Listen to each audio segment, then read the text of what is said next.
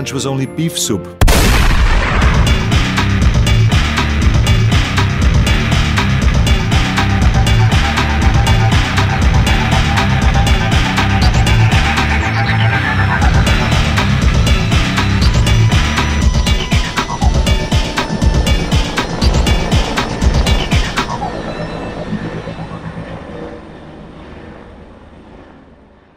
Welcome to Arniegeddon. I'm Cam Smith, And I'm Tony G. and we're here this time to take on Arnold's cameos. That's right, where he appears just briefly and sometimes in briefs. yeah, because Arnold, you know, you think of Arnold, he's this great icon. He has headlined how many movies that have become legendary. So it would only make sense that if you plug that amount of talent and charisma into just like a fraction of a role, the movie or TV project will just explode. Am I right? Well, I think that's what a lot of these cameo uh, directors were going for. I don't know if it was a total success. Implode may have been the better word. and to be fair, some of them uh, come from a time when Arnold maybe wasn't as established as, That's right. as he is now. Yeah, so what we're going to do is the first few we do are going to be kind of earlier Arnold before he was a star. But the way we're looking at this is um, we're kind of tracking the career of Arnold through his brief appearances in movies and TV. We are not going to be covering commercials, music videos, things like that. Those are going to wait for, I think, a little bit further down the road. What I'll add to is it's almost certain that our list here is probably incomplete in some way. There were a few cameos that we were able to find as existing at some point in the past, Yeah. but no longer exist in any form that we're able to track down. So this will be a little bit different from the way we normally do things on Arniegeddon, where we expect our listeners to have seen the movies that we're talking about. That's probably not going to be the case here, but And I'm really, really sorry if it is. yeah, some of these are, we'll call them esoteric. They're tough sits, is what they are. Uh, but what we'll do is all the clips that we have are available in some form online, and we'll put up a list, uh, probably in the show notes. But uh, if you haven't seen these, just go to www.arniegeddon.com and we'll provide some links to where you can find these. That's right. I will have them all hosted on the blog post. So just head over there if you're unsure of, you know, you don't quite know that much about Scavenger Hunt, for example. But you're dying to. That's right. So let's jump into Arnie's first brief role. And this isn't a cameo yet because Arnold, I mean, I guess he is known because he has been in Hercules in New York. It hasn't really done what it's supposed to do for him. Uh, and so he shows up a couple years later, almost starting back at square one eh, on the big screen, in a brief role in Robert Altman's film The Long Goodbye. That's right. This was 1973. Arnold had come off of Hercules in New York in 1970. So there was a little bit of a hiatus there from the big screen. Yeah, I mean, after Hercules in New York slash Hercules Goes Bananas, you can understand why there was a hiatus. Right, so he dialed back to a little bit of a less prominent role. In fact, one where he's not saying anything at all. That's right. But he shows up in this scene, and this movie is actually really terrific. I recommend it to anyone out there. It's a really great, like, hard boiled film noir. Uh, starring uh, Elliott Gould. who's Uh, just chewing scenery. That's right. Yeah, he plays Philip Marlowe, the famous detective created by Raymond Chandler. And uh, this is one of uh, Robert Altman's early great films. But there's a scene where the Philip Marlowe character is taken to the office of a like crime uh, kingpin played by Mark Rydell, and who should be one of his goons? Are- Yeah, who's who's spotted over the left-hand shoulder? yeah, But usually of- it's Sven, but not this time. Not this time, but none other than a mustached Arnold Schwarzenegger. Or at least I think he has a mustache. It's a it's a pretty faint mustache. It is very faint. you kind of have to lean in and really look, but it seems like there's something there. Yeah, and he doesn't have anything to say, and he doesn't have that much to do. He is clearly there as literally the muscle. Yeah, he yeah, no lines of dialogue, and he kind of stands there just looking imposing while Elliott Gould trying to talk his way out of trouble. The- He he does bounce his pecs needlessly. Hold on, that's after because first off, he's just standing there while everything's kind of being set up, uh, all the players are being assembled. But then the crime lord Mark Rydell, who's a little unhinged, demands that everyone start taking off their clothes. which people proceed to do. And Arnold is very quick to pull his off. Everyone else has objections to it. Sure. Um, but Arnold's character does not. And so he pulls his shirt off and starts bouncing his pecs like Bolo Yeung. He definitely does. And I will say, you know, you look at this room and all these guys assembled as they strip down to their underwear. Uh, one of these guys is not like the others.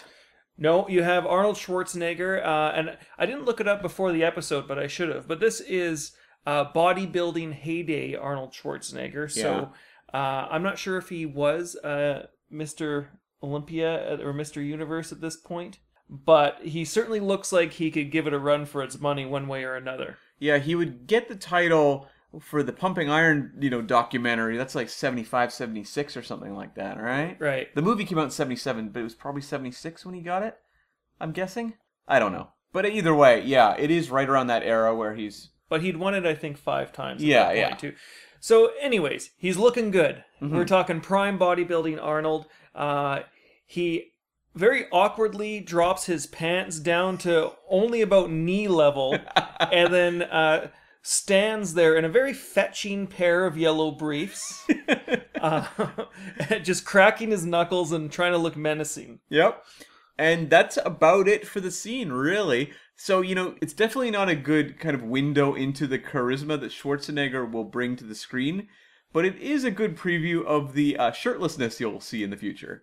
Yeah, and it's unfortunate because at this point, I mean, Hercules in New York, uh, we talked about it on that episode. Arnold could not really speak unaccented English that well. Right. And so it, it would have been nice to see how he did in the three years following, but we don't get that chance here. For sure. So I think what we should do now is maybe we'll rate each of the cameos on a scale of 1 to 5. Oh, you didn't tell me this before the episode, Cam. so we're really rating them for how effective they are. Are we? I think so. I think. okay, I, I think that effectiveness is something of a nebulous and uncategorizable metric, but we'll do our best. I think yeah, we're looking at you know, do they have that punch you hope for? Like when Arnold walks on screen, has his moment. Does it grab your attention? Does it feel like a moment you're gonna remember once this movie or TV show's over? Okay, that's fair enough. I like so, what do you give his appearance in The Long Goodbye? Hmm.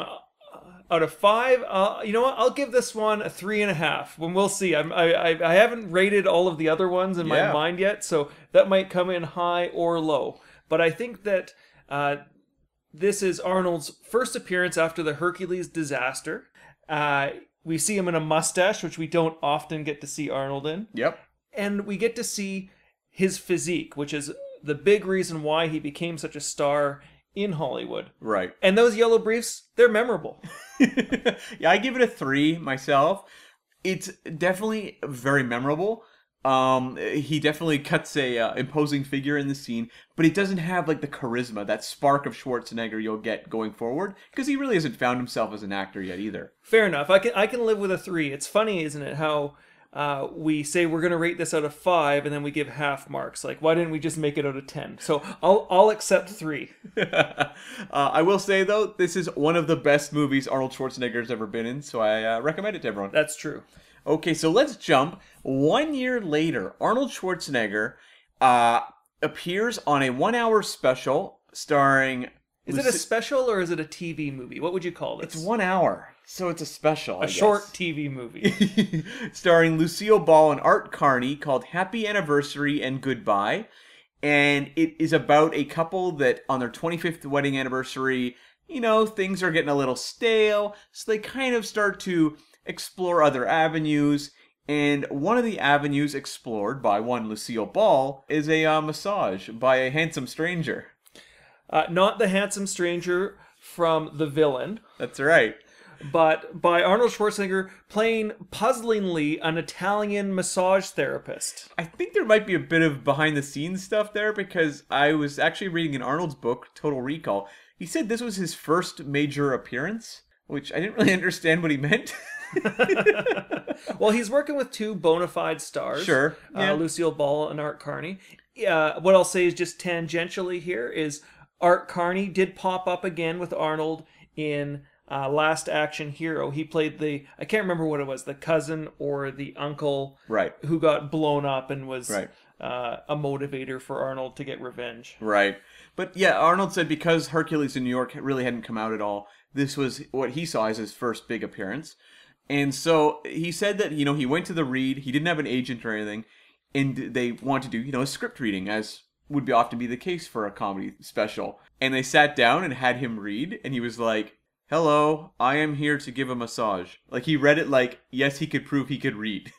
and he said Lucille Ball was like, okay, and kind of took him under her wing and worked it through with him and did a bit of improv with him.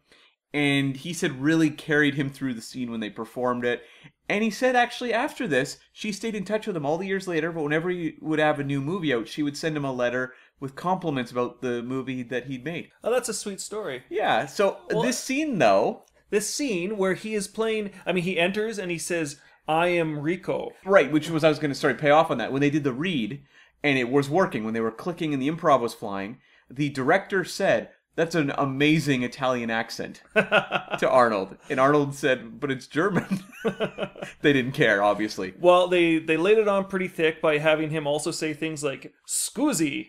Uh, and interestingly enough, maybe just playing off his last cameo, he has the line, Take off your clothes. right. Or, I mean, take off your clothes. what I will say about this clip, though, is Arnold Schwarzenegger, or at least Rico, played by Arnold Schwarzenegger, is the worst massage therapist of all time. He's literally just giving like arm burns to Lucille Ball and like uh, like slapping her hand and doing that uh, that cliched uh, Turkish massage where you're Sure, like ch- kind of like the karate yeah, chop, chop chop chopping Yeah, on yeah, yeah. the on the spine there. So he, he wouldn't be my first choice for a massage. But w- one of the things I did like about this scene, this was a TV show that was filmed in front of a live studio audience. which he didn't know.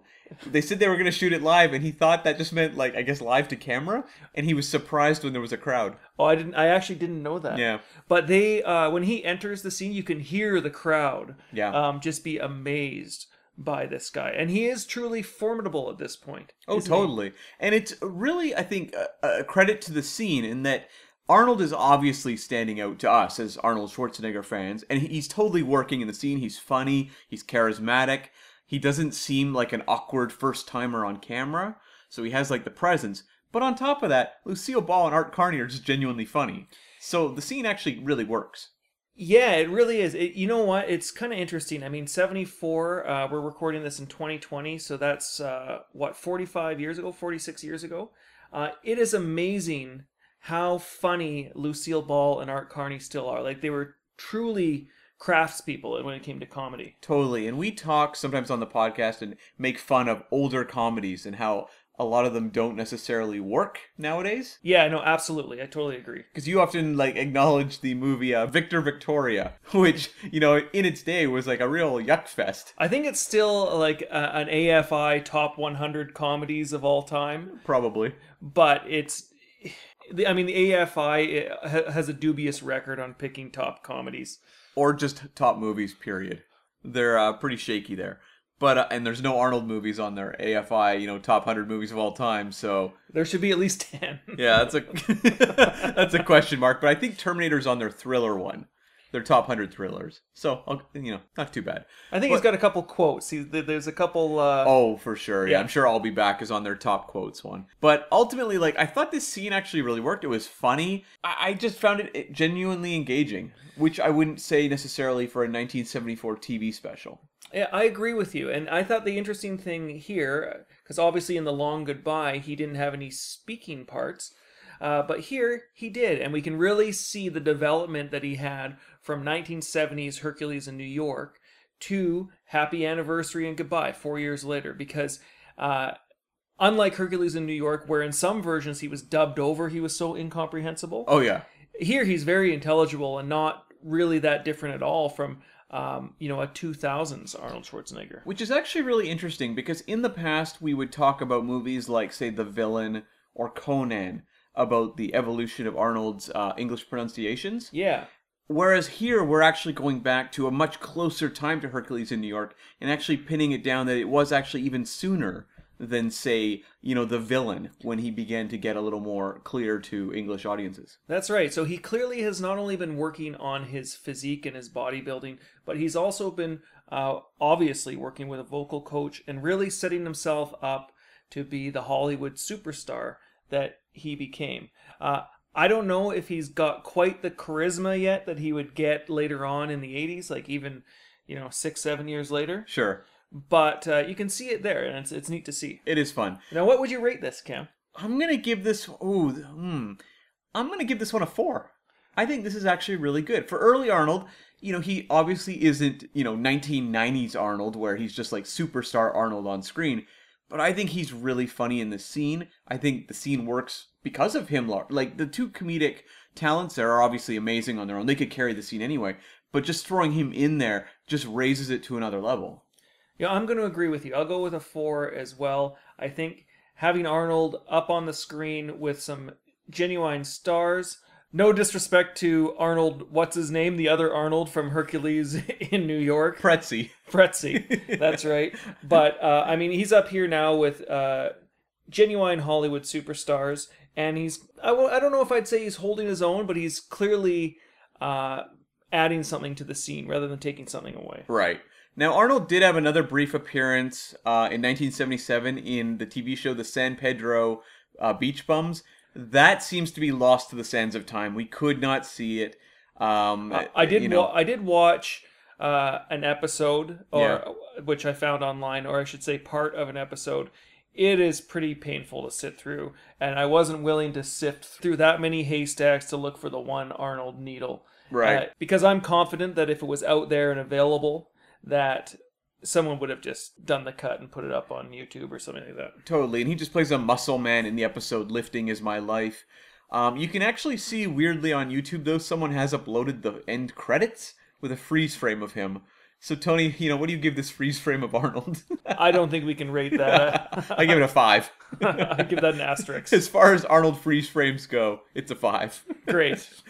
Let's jump to 1979.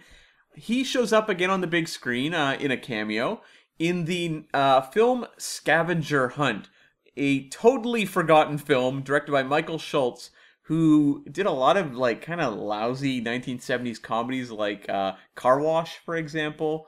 Uh, he also directed a, a real cult classic, actually, the movie The, uh, the Last Dragon, which I don't know if you've seen. I have not. Yeah, it stars Taimak and Vanity. It was like kind of a hit, uh, well, a cult hit uh, martial arts movie. It's actually really fun.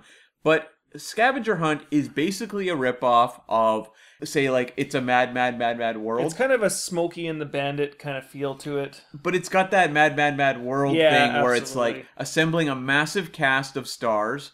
And they all have to like race around and engage in hijinks for a contest. I see what you're saying. I was focusing on the hijinks rather than on the ensemble. cast. Right. Younger listeners of the podcast may actually remember the movie Rat Race from a handful of years ago. Right. It's the same sort of thing as that. This one's just not funny at all. Now, is this a movie? Does it fall into the trap of being an old comedy that's no longer funny, or was it not funny in 1979? I don't think it was funny. And its cast is pretty low wattage when you consider the fact this was a movie that was on the big screen because like pretty much every actor is just a TV actor. There's like no real motion picture stars. I guess Tony Randall had done some movies, but by and large he was doing mostly TV. You've got like Dirk Benedict, Richard Mulligan, Cloris Leachman, you know, stars like that who Right. look, they were great in a lot of TV shows. Cloris Leachman did do some movies like Last Picture Show, but I mean, ultimately these were mostly TV talents and this movie is just like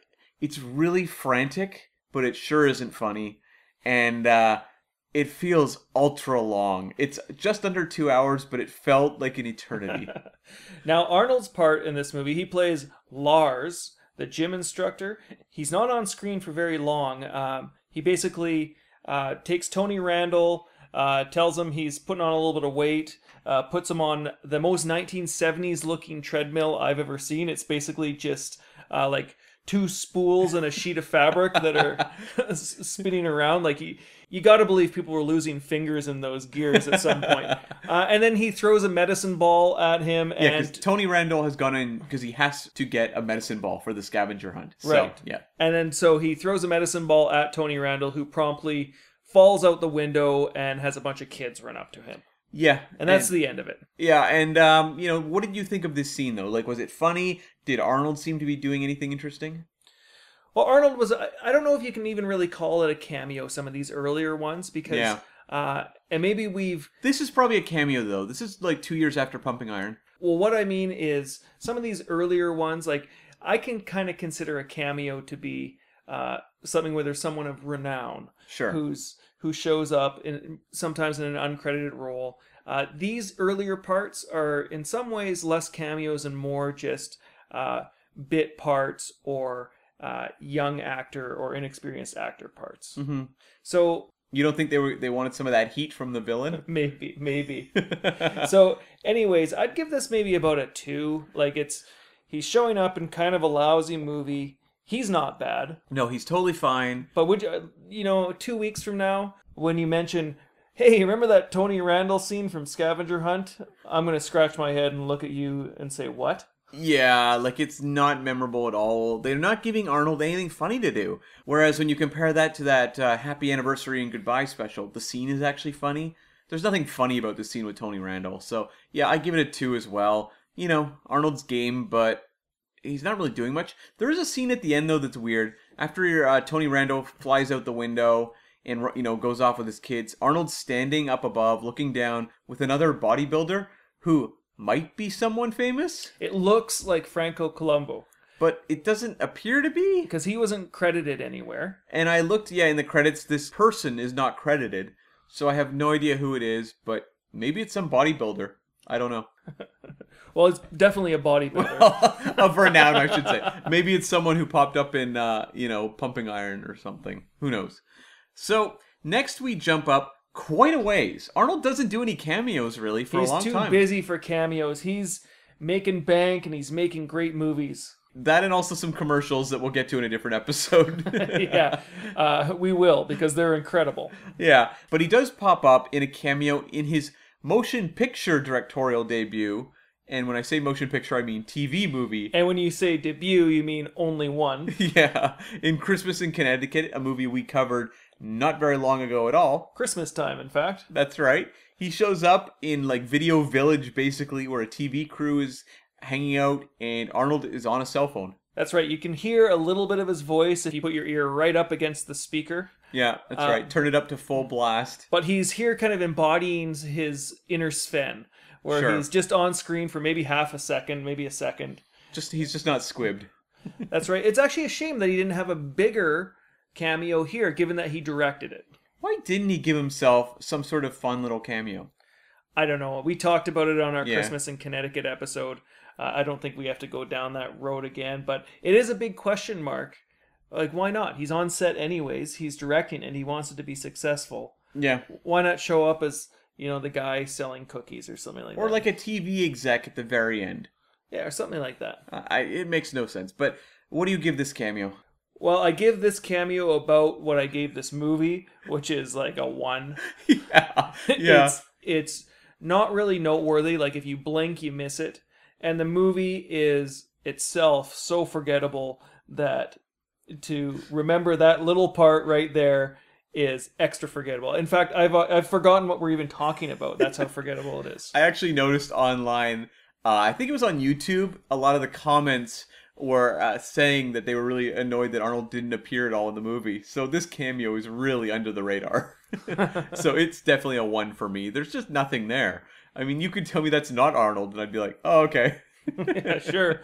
sure. But he does also show up in another appearance that same year, also on TV, uh, for the PBS event series. Might have been a mini series. I'm not exactly clear. It's like a long made-for-TV biopic. Yeah, I guess a biopic or just documentary series. I guess I guess documentary. I guess it's not really a biopic. they call it a TV movie on IMDb, but it's about four hours long. So I don't know. We'll leave that for all of you to determine what you want to consider it to be. But um, it's basically this uh, special is a series of mostly like historical photographs and uh, you know like uh, read out loud accounts of the participants of Lincoln's journey through his life. And, And we're talking, of course, about Abraham Lincoln. that's right. Not, before you get too far into it, the show is called Lincoln. right. yeah. And Arnold uh, is the voice of John G. Nicolai, who was um, Lincoln's secretary. I mean, what an interesting choice, uh, because I'm pretty sure. I mean, who knows? I, I guess there was probably Austrian immigrants in the early American colonies, Sure. uh, but I don't know. I mean, if I was picking John G. Nicolai and I was going to voice a photo of him, it would not be Arnold Schwarzenegger. I feel like it's probably Nicolay, and we are completely showing our ignorance to American history. Uh, you mean we're showing our Canadianism? We're, yeah, oh, exactly. Yeah, yeah. yeah, we, we're Canadian. Although uh, I'd be surprised if that many Americans know about John G. Nicolai. Although we're recording this episode on John G. Nicolay Day. yeah, That's right. All the schools are shut down. uh, but Schwarzenegger, he kind of comes on and he says it was the beginning of a memorable journey. That was the first part that we could see. And then he talks about a flying train that may have some importance to our American listeners out there. Uh, yep. that sounds about right, yeah. And he also talks at a later point in this movie about General Ulysses S. Grant, who I do know, and you know as well. He- Yes, he- him I'm familiar He's a much more famous guy than uh, Lincoln's secretary, I think. You think? yeah. Interestingly, th- I mean this this documentary. Uh, for whatever reason, has a whole bunch of Hollywood superstars voicing black and white photos, uh, and I mean this movie has a bunch of people. It's got James Earl Jones, uh, Burgess Meredith, Ned Beatty, Glenn Close, Richard Dreyfuss, a whole bunch of others. But interestingly enough, the most interesting to us here on Arnie Armageddon is Rod Steiger, who was voicing Ulysses S. Grant. And we, of course, saw Rod Steiger in End of Days. Yeah, you're really uh, favoring Rod Steiger over James Earl Jones, huh? Conan star James Earl Jones. I was gonna get to James Earl Jones. You threw you, you threw off my mojo, Cam. But no, this is an interesting um, uh, TV event, we'll call it. Um, let's be honest, Tony, we didn't actually watch this whole thing. Uh, no, no, I probably should have, given how little I know uh, about John G. Nicolai. Yeah. But we kind of skipped through and tried to find pictures of John G. Nicolai and then just played it. I mean, it's really not that remarkable. I think the the aspect of it that is maybe remarkable for our purposes here is it's an opportunity to see Schwarzenegger in yet another documentary because we've of course seen him in Pumping Iron, of course, Right. and then also uh, Wonders of the Sea 3D, Of course, yeah. where he was the voice of the narrator. That's right. And we'll be doing another one at sometime in the future as well. So he here he was just, uh, I guess, kind of honing his chops, uh, Sure. revving up for Wonders of the Sea 3D. Okay, so on a scale of uh, 1 to 5, what do you give Arnold's appearance?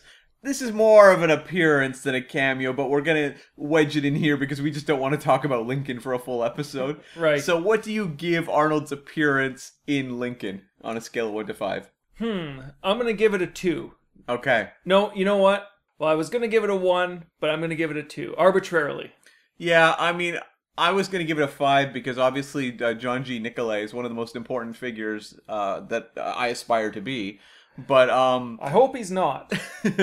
but uh yeah, I'm gonna go with a two as well. It's fine. It totally is serviceable work, but it's not exactly like uh grabbing me and making me want to take the four hour journey.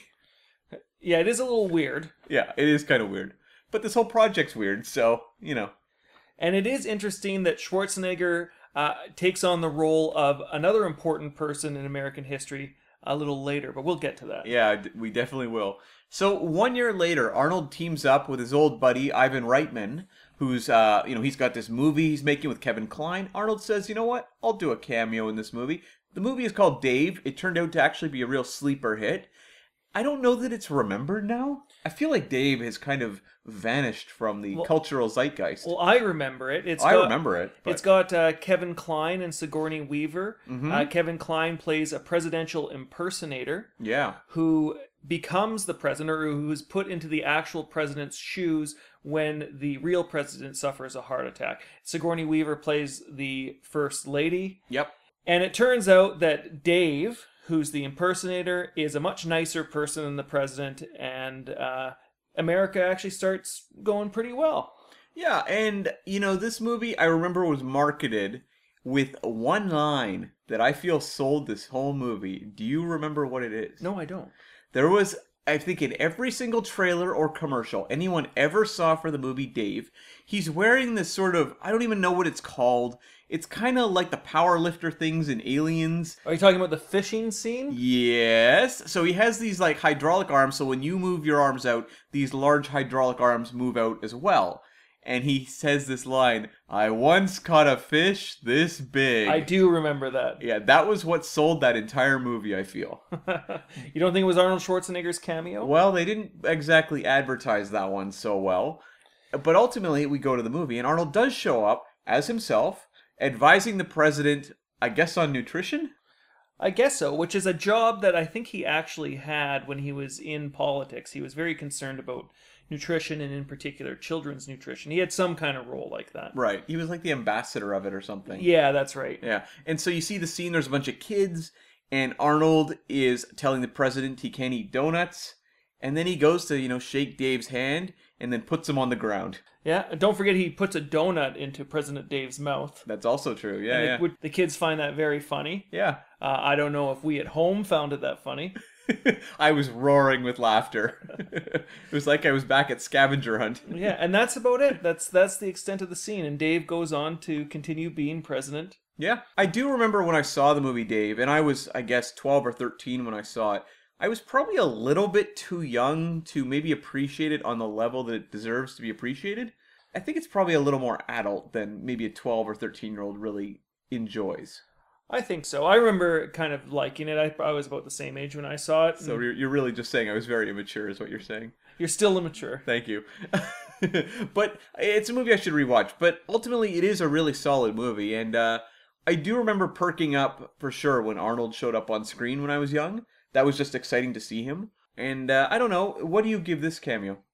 I'll give it a three. It's about as cameo as cameo can be. Yeah, it's definitely I think a three in that it's fun. It's something you know my mom would call this scene cute. Yeah. It's not The whole, mo- hilarious. the whole movie's cute. Sure, yeah, it's not hilarious, but it's fun to see Arnold. So you know it works. I'd agree with that. So the same year, Dave is this sleeper hit Arnold appears in. He's in another sleeper hit. That's right, that'll put people to sleep. a movie called Beretta's Island, which, as far as I know, is Franco Columbu's Schwarzenegger's longtime bodybuilding buddy. Uh, try saying that three times real fast. yeah, He engages in this. I don't know if I guess he didn't direct it. he Uh, co-wrote it. he co-wrote it and starred in a movie called Beretta's Island, which uh, have you seen Beretta's Island? I have not. I have. I've watched Beretta's Island, and it is horrible. It is almost unwatchable. You took the bullet for Beretta's Island. I took the bullet for Scavenger Hunt. Fair enough. Yeah. And Franco Columbu plays like I guess a bodybuilding. Uh, Interpol agent. yeah, I was gonna say a spy of some kind or police agent Yeah. uh, who goes from place to place, engaging in almost no action whatsoever for an action movie. It's horrible. It was. Um, It was directed by Michael Preece, who actually has like a laundry list of like really significant TV credits. Yeah, he, I mean, he did um, Walker, Texas Ranger, Dallas, MacGyver, a bunch of stuff like that, and not just one or two episodes here and there, like significant runs on these series. Yeah, and you go back through the history of TV, he's done like episodes of like every hour long drama, like Trapper John MD, everything. And uh, I think importantly, in 1977, he did do uh, a little episode of Streets of San Francisco, the episode Deadlift, Which featured, none other than Arnold Schwarzenegger. and we are going to do that in maybe like a separate little bonus episode or something like that later down the road because it's that's a major significant Arnold role throughout the episode, so we didn't feel it fit into cameos. Yeah, so getting back to Beretta's Island, uh, what's what's Arnold Schwarzenegger's role in this, Cam? Well, he's in the gym and he's working out with Franco Columbu, and that's it. They're just doing sets and counting. Wearing very floral shorts, uh, trying to be encouraging, saying, You can do it. Both wearing World Gym uh, shirts. Yeah, and I think watching this scene, uh, it's about three minutes, three and a half minutes long. Uh, I feel like I'm still watching this scene. yeah, I highly recommend watching it because it gives you a really good idea as to why Beretta's Island failed. Like this is a movie that needed, um, well, not only an actor and a writer, but also an editor, yeah. because it just goes on forever. And they're not doing anything that's interesting to the audience. They're just doing sets of different weightlifting t- exercises and just counting. They're not even really bantering back and forth. They're just like, yeah, it's really good. One, two, three, four, five. And you're like, why? Like, why would they not cut this or make a montage out of it? I don't know. And so Arnold is obviously there as a favor to Franco. Sure. and it's it's actually quite funny if you go and you look at some of the movie posters for this film online.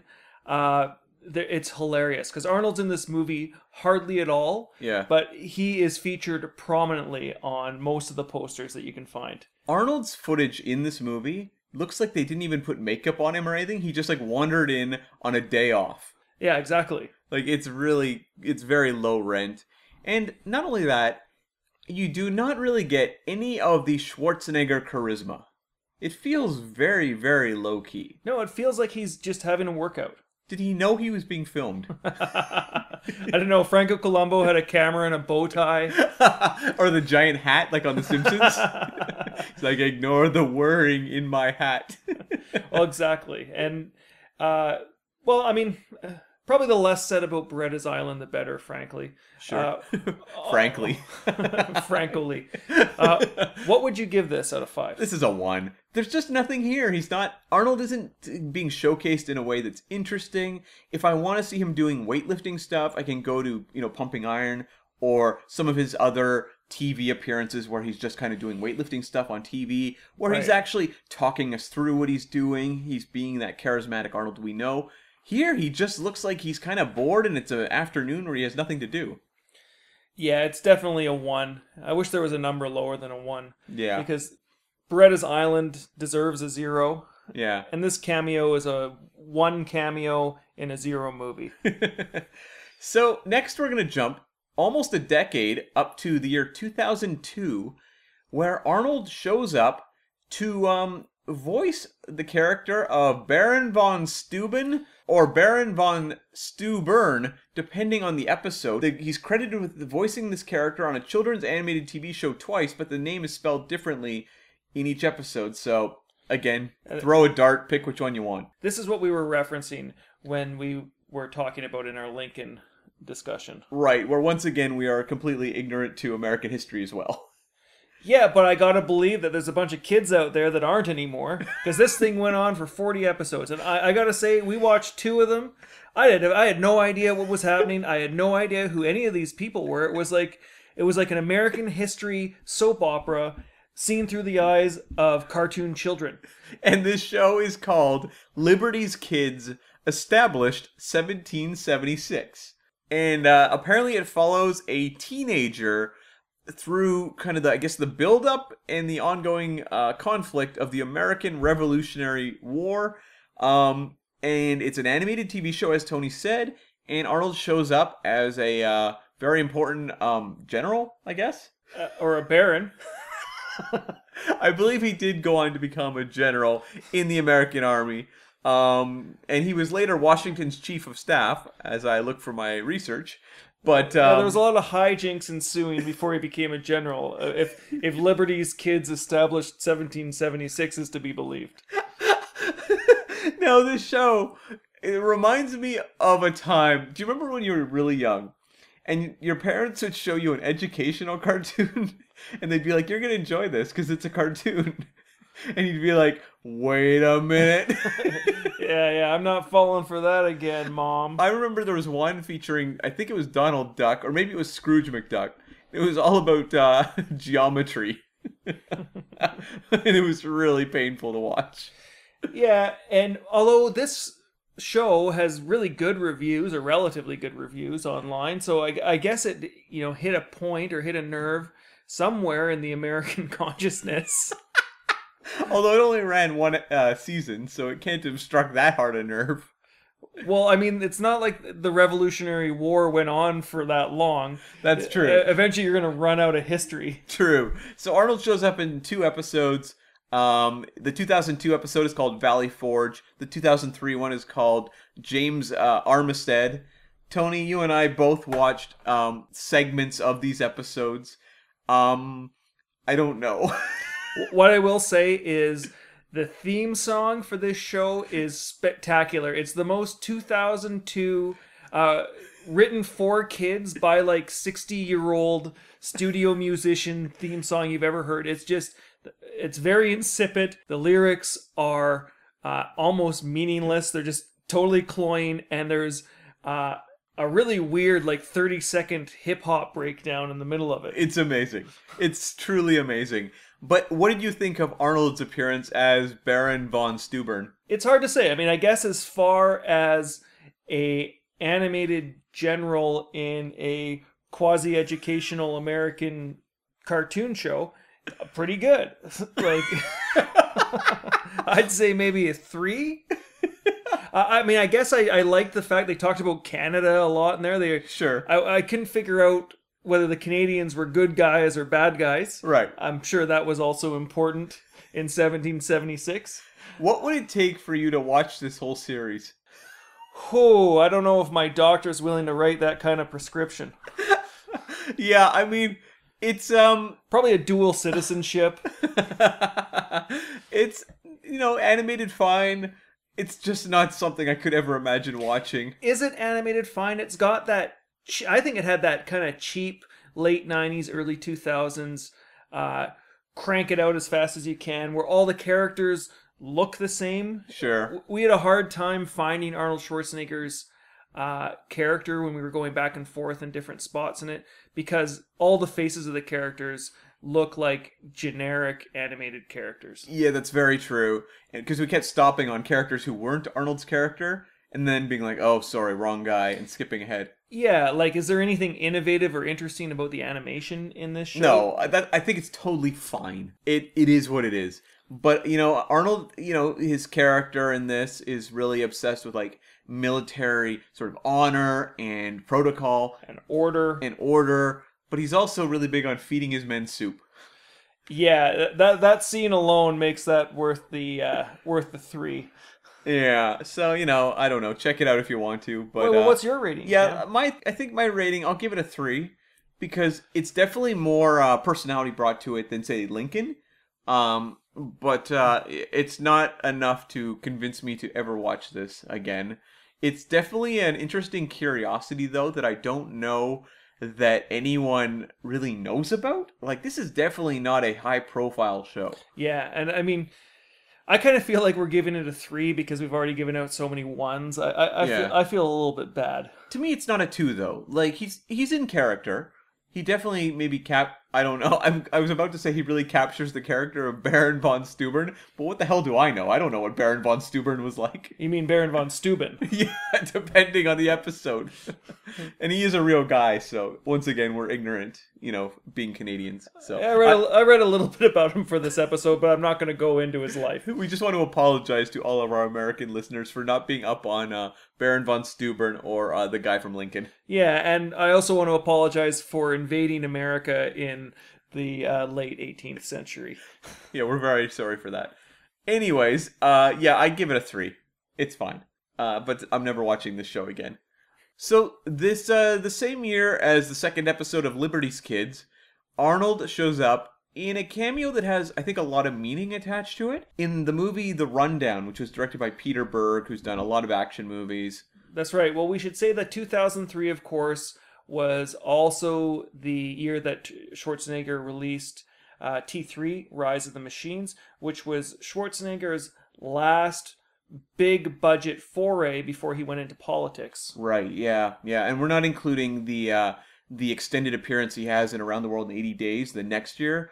But uh, we're not putting that in cameos. We've talked about that in another episode if you want to hear that. But It is kind of a cameo. I mean, we discussed that in that episode, Yeah. wh- whether this is a small part versus a cameo. Uh, but we discussed that role at length in our Around the World in 80 Days episode. So Sure. do give it a listen. Uh, and by the way, if it is a cameo, that one is a five out of five for Totally, sure. totally. It's a five. Problematic, but it's a five.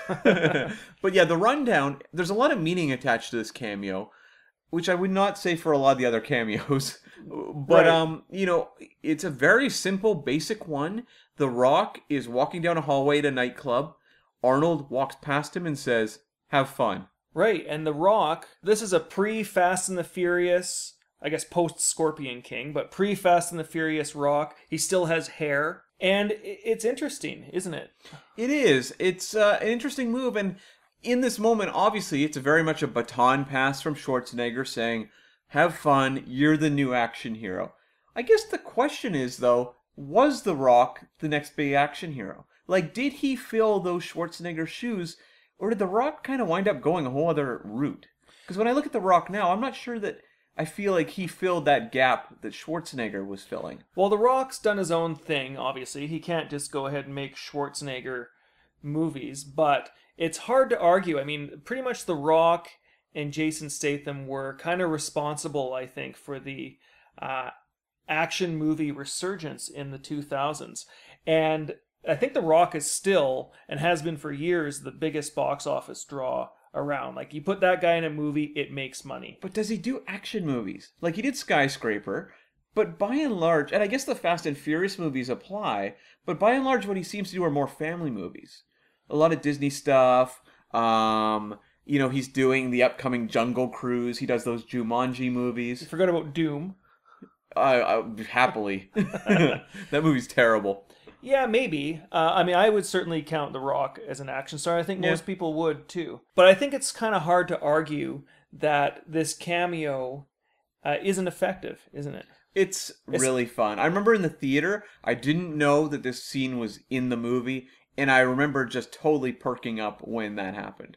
Yeah, especially now. I mean, we're now um, 17 years because we're recording this in 2020. Yeah. 17 years later, and I think that that scene has kind of come true. The Rock has had fun and made a lot of money. A lot of money. He's definitely gone the Arnold route of locking down massive paydays, for sure. Maybe that's what Arnold meant when he said have fun.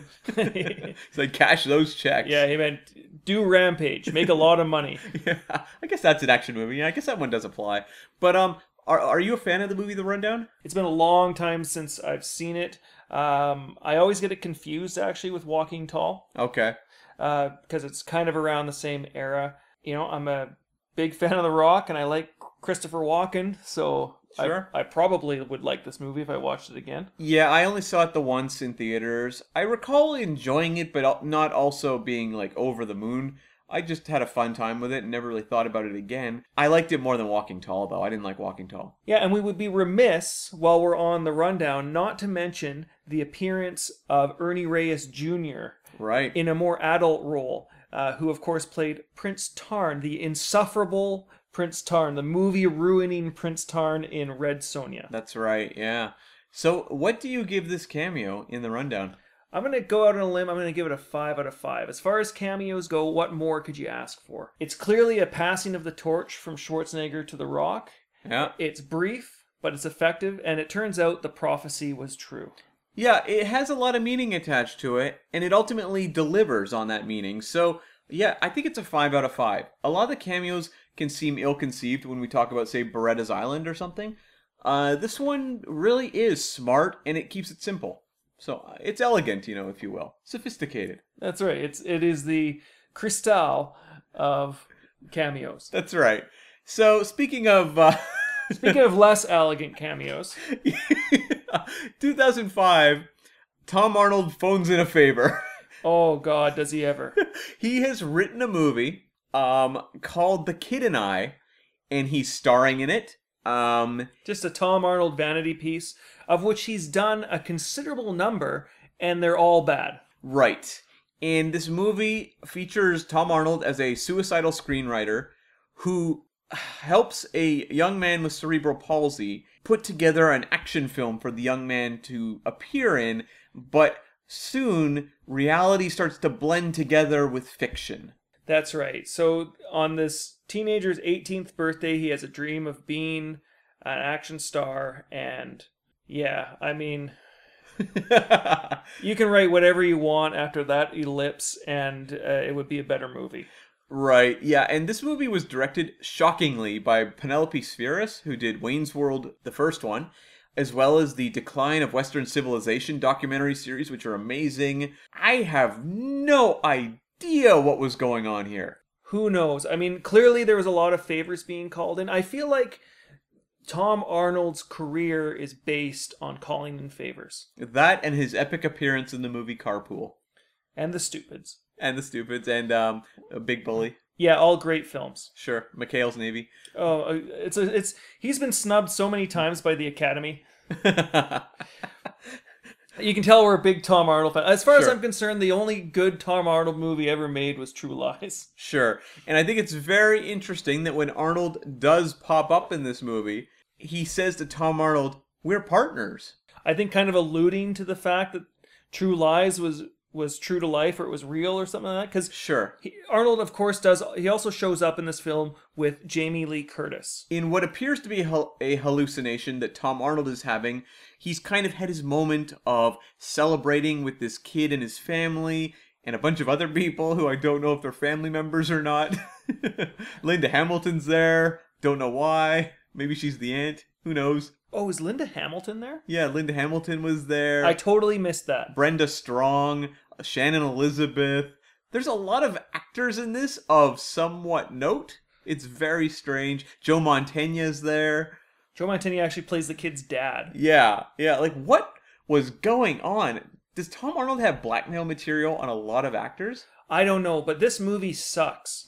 like it, it, it really does. Like it's, uh, I mean, it sucks in a way that even Beretta's Island doesn't approach. Because Beretta's Island, you kind of be like, ah, you know, Franco gave it the old college try. Sure. Like this is a movie that had uh, Hollywood behind it, and it's a, it is so bad. It's very cloying and like obnoxious. But Arnold pops up with Jamie Lee Curtis, has a talk with Tom Arnold briefly, and uh, you know him and Jamie Lee are just playing off each other here. Yeah, he says some stuff about you know what is real is what's going on on the screen, and then they cut to that what's going on the screen. You're like, oh boy, I hope not. it's a nightmare. it's a Tom Arnold vanity project about a Tom Arnold vanity project. It's really weird. Right. But ultimately, you know, Arnold has a moment where, you know, Jamie Lee says to him, Well, aren't you going to say I'll be back? And then he's like, Should I? Uh, it's getting old. Uh, I. And then they, him and Ha together, and then they both just walk away, and he doesn't say it. He goes, Nah. And I will say this this movie is a dumpster fire, but Arnold and Jamie Lee have massive chemistry. And these two play off each other very well, considering the fact that they are given material that is pretty much eaten away by rats. like it's so rotten. Yeah, they they do. I will give it that. Uh, I mean, of the problems with this movie, it's neither Jamie Lee Curtis nor Arnold Schwarzenegger, but there is another hour and a half to this movie. Yeah, yeah. In fact, I almost want to recommend watching it for just how bad it is. It's it is it's one of the worst movies I think ever made. It's jaw dropping. And yet Roger Ebert liked it. Yeah, he did. so, anyways, what do you give this cameo? It's tough, right? I'll have to give it a three. Um, again, it's like a three cameo and a zero movie, Yeah. but uh, yeah, I'll give it. A, I'll go with a three. I'm gonna give it a three as well. I actually think him and Jamie Lee are fun together. You, we should have called this podcast. Uh, Tony and Cam agree on rating cameos. the reason I kind of paused was I was debating a four, but then I realized that I would be insane to do that. so I'm backing it down to a cautious three. because ultimately, this movie does not pop because of Arnold Schwarzenegger and Jamie Lee. They are just like a brief oasis in a never ending death valley of misery. That's right. Like if this cameo appeared in you know Forrest Gump or Saving Private Ryan, yeah, we'd be like, oh okay, that's a five. sure, right. But unfortunately, uh, this uh, cameo has the kid and I chained around both its ankles and has been thrown overboard into the Atlantic. Um, so, you know, it does provide a little bit of a flotation device, But, but it has holes in it anyway. yeah, ultimately, this film is fish food. and there's sharks in the water. Don't Yeah. forget that part. Oh yeah, and they're spitting it out. yeah, but I'll give the cameo itself a three. Okay, yeah, same here. So then we take a few years off, and Arnold does have. Here's the question Is it a cameo? That's up to you at home to decide whether you want to consider it a cameo. But in 2009, Arnold did some facial recognition uh, software work to appear in Terminator Salvation as the T 800. Now, Arnold was not on set, but he uh, did have his face scanned and did take part in the effects work that brought this character to life once again so we could see Christian Bale struggle with a T 800. Tony, when you saw this in theaters, were you excited about it? You know, I don't think I was. I, I can't remember even knowing that the T eight hundred was going to be there. But you weren't excited when he showed up? Yes, I was. Okay. Um, but I should add the caveat: I don't hate this movie as much as everyone else does. Right. We Uh, were actually sort of semi positive, kind of mixed on it when we reviewed it on the podcast, and we talk more about Arnold there. But I did think it was pretty cool when it showed up. Uh, they, of course, mapped Arnold's face onto Roland Kickinger's body, who ultimately played Arnold in the insufferable made for TV movie See Arnold Run, which we reviewed here. Yes, did we? But I thought it was pretty cool. I mean, it was. I mean, that stuff's a dime a dozen these days, where you can de-age and map faces onto pretty much anything. It seems. Yeah. We're seeing that quite a lot in a lot of movies right now. It wasn't as common back then. Right. And you know, you can definitely see the seams now and you and I think you even could at the time as well, but like the CG Arnold face looks a little dated now, especially in close-ups where he's turning his head and things like that. I don't know if it does. I think it looks pretty weak. I mean, he's he's definitely He looks like a cartoon. he's definitely got a frozen facial expression on his Yeah. face. Uh, so he he looks a little wooden, but I didn't think it was bad at all. Um, There's a sheen on it though. It has that that computer sheen to it that's just a little unnatural. Maybe I'm just suspending disbelief better than you are. You're like putting yourself in the mindset of John Connor in that scene. Like you're terrified. Yeah, well, I am. You're scrambling around on the ground. But I thought it was pretty cool. I mean, because I mean that was one of the things that people were talking about with Terminator Salvation. Is you're going to have uh, it's going to take place in the future. Arnold at that point was a little bit older. He was six years out of T3. He was in politics, so he wasn't going to come back. So how can you have a Terminator sequel without the Terminator? Well, CG, that's how. so ultimately, we've talked about this one in our Salvation episode, but what do you give this, I guess, cameo? You know, I would give this a four. Four? Yeah, I think I can't give it a five because I think the CG is a little wonky, and it also is a little cheeseball. Like it's, you know, it's kind of cheeseball this moment. It's very like I think it's so. I think it's so cool. In It's- fact, I might, even, I, might, I might even upgrade it to a five. It is fan service, you're but giving it a five. but it's uh it's the right kind of fan service. I will give it a four. Okay, The- well we I- got to disagree on something. Yeah, it loses a point for me also because he loses the skin so quickly. They're like, we can't afford this. Get rid of that skin. yeah, that's true. So Um, you know, if he's going to have a cameo anywhere, I think having it as himself as the T800, like probably his most iconic role, is pretty cool. totally. So let's uh, move on to the next year where Arnold shows up in the flesh in a brief cameo in a little movie called The Expendables. Yeah, and this is a genuine cameo. Uh, I don't know. I don't think I knew he was in this movie Really? when I went to go see it. I might have. I can't remember. they put him in like the commercials and trailers. yeah, I probably okay. I take it back. I probably knew all about it, um, but uh, I was pretty excited when I saw him come in. How about you? I was excited, but then I was bummed when he left so quickly. Yeah, I was a little disappointed by that. We got more of him, of course, in Expendables two and three. Right. Just to set the scene, Sylvester Stallone playing Barney Ross is meeting Bruce Willis, who's playing Mr. Church, some kind of CIA operative or something like that. Yep.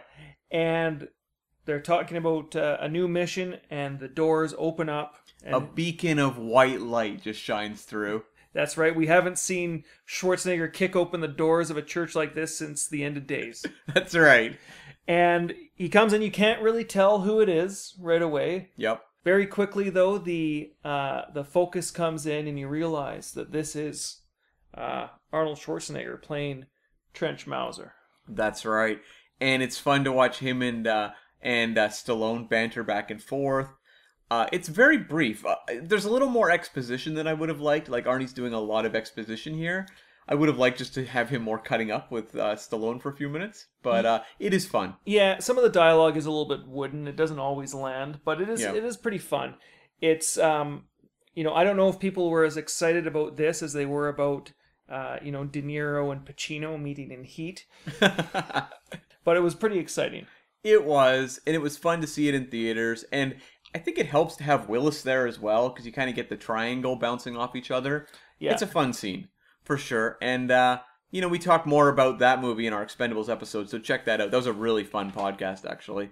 Um, so, but ultimately, what do you give the Expendables cameo? You know, I'm going to give it a three. I think that, uh, like a lot of the lines in the Expendables movies, uh, the some of these could have done with a little bit of editing. Um, and you could tell a little bit that these guys weren't on set together for very long, No, I think they did this in a day. right? Like where Bruce Willis, as Schwarzenegger leaves, Bruce Willis is like, "Well, what's his problem?" And Sylvester Stallone says, "Well, he wants to be president." You know, it's kind of funny. I mean, it's a funny line. Is but, it though? But it could have been. I think it could have been delivered a, a little bit better. But it's not really funny because it's like we don't know anything about this character Schwarzenegger's playing. Well, obviously Schwarzenegger's playing himself, I guess, just but just under the auspices of playing. I mean, it's definitely an allusion, of course, to Schwarzenegger himself, but it doesn't make sense for the character Barney Ross to say this. yeah. Well, I'm gonna give it a three. Actually, you know what? I'm gonna take that back. I'm gonna upgrade it to a four, just f- for the sake of having all these characters on the same line. I'm gonna give it a one point penalty for dialogue and delivery. I was going to go four as well. Uh, so you actually changed your grade to match mine. But um, yeah, I think it's a four. It's just fun to see these three together. Um, we would see it more later down the road, but none of the other appearances would have the spark that this time did because this was the first time we'd seen all three of them together on the big screen. So it was a ton of fun. So, of course, after the Expendables, uh, Arnold's political career came to a bit of an end, and he started going back into movies. He released Expendables 2, where he had an expanded role. That was in 2012. And then The Last Stand and Escape Plan came up in uh, 2013. The not very fun at all Sabotage in 2014. So he's back and he's making movies. Sure. And in 2014, he has a cameo appearance in the Family Guy video game, The Quest for Stuff. Now, I don't even know if we should be mentioning this as a cameo. Um, I think it's a cameo. I think it should be excluded from from the list. I think it counts. I mean, he shows up, he has new dialogue, he's making jokes. Like, you look at the other video games he's done, like the Terminator 3 game or whatever, it's just pre recorded dialogue from the movies. And Mortal Kombat 11. Yeah, where it's his um, appearance, but it's not him doing the voice. It's Yep. just a lot of really crazy Terminator fatalities. Yeah, although a lot of yeah, a lot of those uh, that those clips are pretty hilarious to I, watch. I will say I got more enjoyment out of watching those fatalities than I did from most of these cameos, or at least a big chunk of them. But yeah, so he shows up, he says some stuff, but I mean, I think I think this was a mobile game. I guess so. Yeah, we watched a video of a dude playing this game, so he was doing the voiceover of it. Yeah, and behind um, the scenes at ArnieGeddon here. yeah, this is the things we sit and watch. Basically, Arnold shows up in animated form on screen, and he gives his name, but it's his you know non-stage name, which is this long, convoluted series of words, most of which aren't even real names.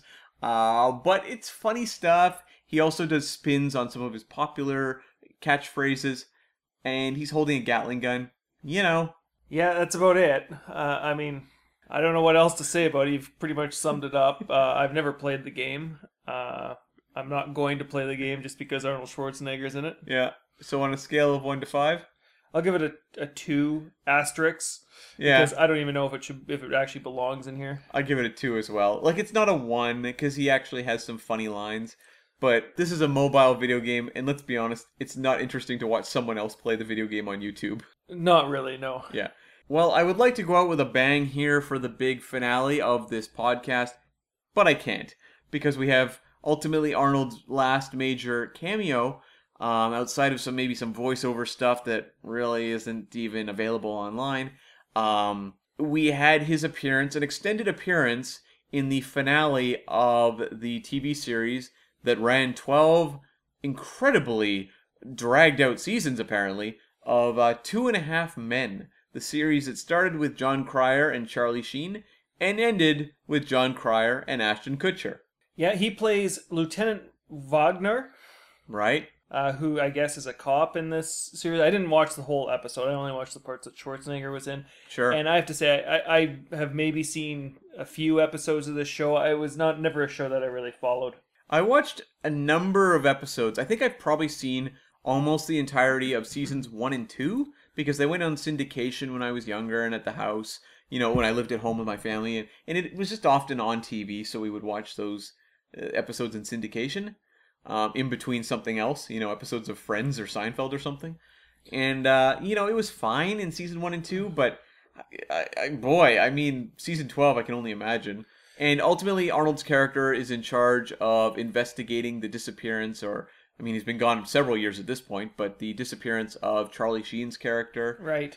And basically, it just amounts to a lot of jokes about how the show's run too long, it's time to wrap it up, that sort of thing. He kind of summarizes all the various episodic plots that have taken place.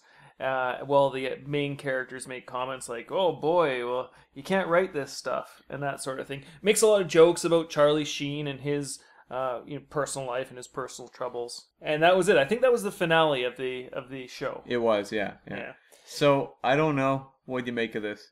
Uh, I mean, Arnold's role was kind of funny. Um, Yeah. know, I'll give it a three. I'm gonna give this one a two.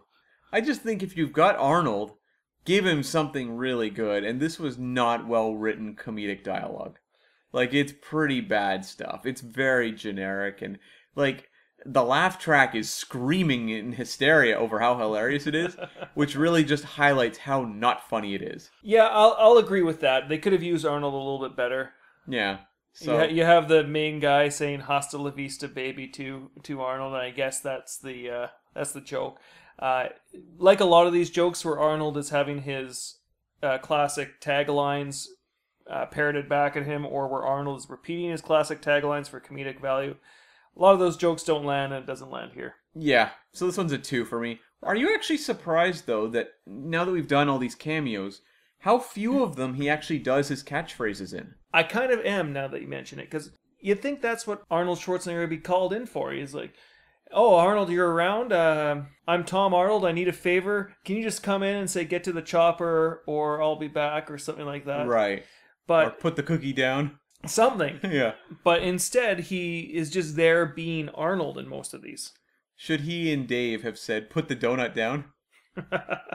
that would have been kind of funny. And that would have predated Jingle All the Way, so it would have meant that Jingle All the Way was paying homage to Dave. Which would have maybe added one redeeming feature to Jingle All the Way. Oh God, that movie! Every time we talk about that movie, it gets my blood boiling. so that wraps us up for Arnie's cameos. You know, as a body of work of cameos, how do you think it is? Like, on a scale of 1 to 5 of Arnold's collection of cameos, do you think he's accumulated a really strong amount of them, or is it kind of middling? I don't think so. I was actually kind of surprised when we decided to do this episode, and I started looking into. Oh, I was like, that's a great idea, cameos episode.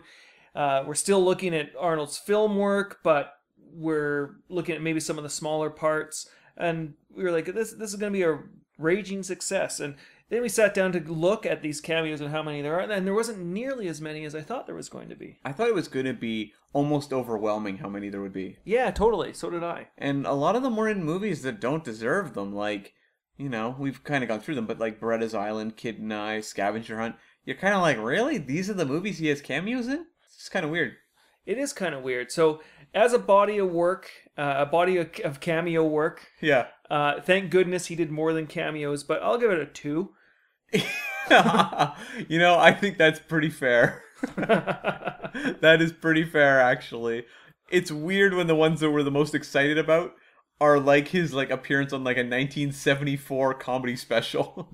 yeah, I mean, though, I mean, the Expendables was pretty good. Rundown. Rundown was pretty good. The other ones were pretty forgettable at best, and kind of awkward and uncomfortable at worst. Indeed. So that wraps us up for Arnie's cameos. Tony, what are we doing next time? We're going to take a look at a movie that's been released relatively recently in 2018. Uh, I think it's been getting uh, a lot of press more recently. Uh, it's The Game Changers, which I believe is on Netflix. It is on Netflix. where a lot Yep. of people have seen it. And this is a documentary basically about protein and bodybuilding, where a UFC fighter investigates what kind of protein he's eating. UFC, protein, working out. This is all right up my alley. This is all up Arnold's alley, too. That's right. I'm looking forward to this. And it's a new Arnold movie. So that's exciting. So anyone, it may sound like an obscure movie, but any of you who get on, you know, Netflix can easily find it. So check it out and then tune in for the Yeah. podcast next time. Yeah, I haven't seen it yet, but it's got excellent ratings. Yeah, for sure. Okay, you can of course find us on Twitter at ArnieGeddonPod or email us at ArnieGeddonPod at gmail.com. Please, wherever you get your podcasts, leave a review for us. You know, make a cameo of your own by throwing in a little joy with some, you know, kind words or a star rating on our page. We would greatly appreciate it. Tony, how do they get hold of you? You can find me, Tony G, that's Tony like the name, G like the letter, at arniegeddon.com. Also, feel free to download us direct from the source, www.arniegeddon.com. Okay, and you can find me on Twitter at Cam V as in Von Stubern Smith. okay, we'll be back with the Game Changer. I take my heart battle, give that freedom rattle. Get my independent sign, declare it on the dotted line. Philadelphia freedom ring and patriotic voices say red, white, and blue. Never give up. You represent America. Hoping and praying for a brighter day. I listen to my heart and I obey. How can I see it any other way?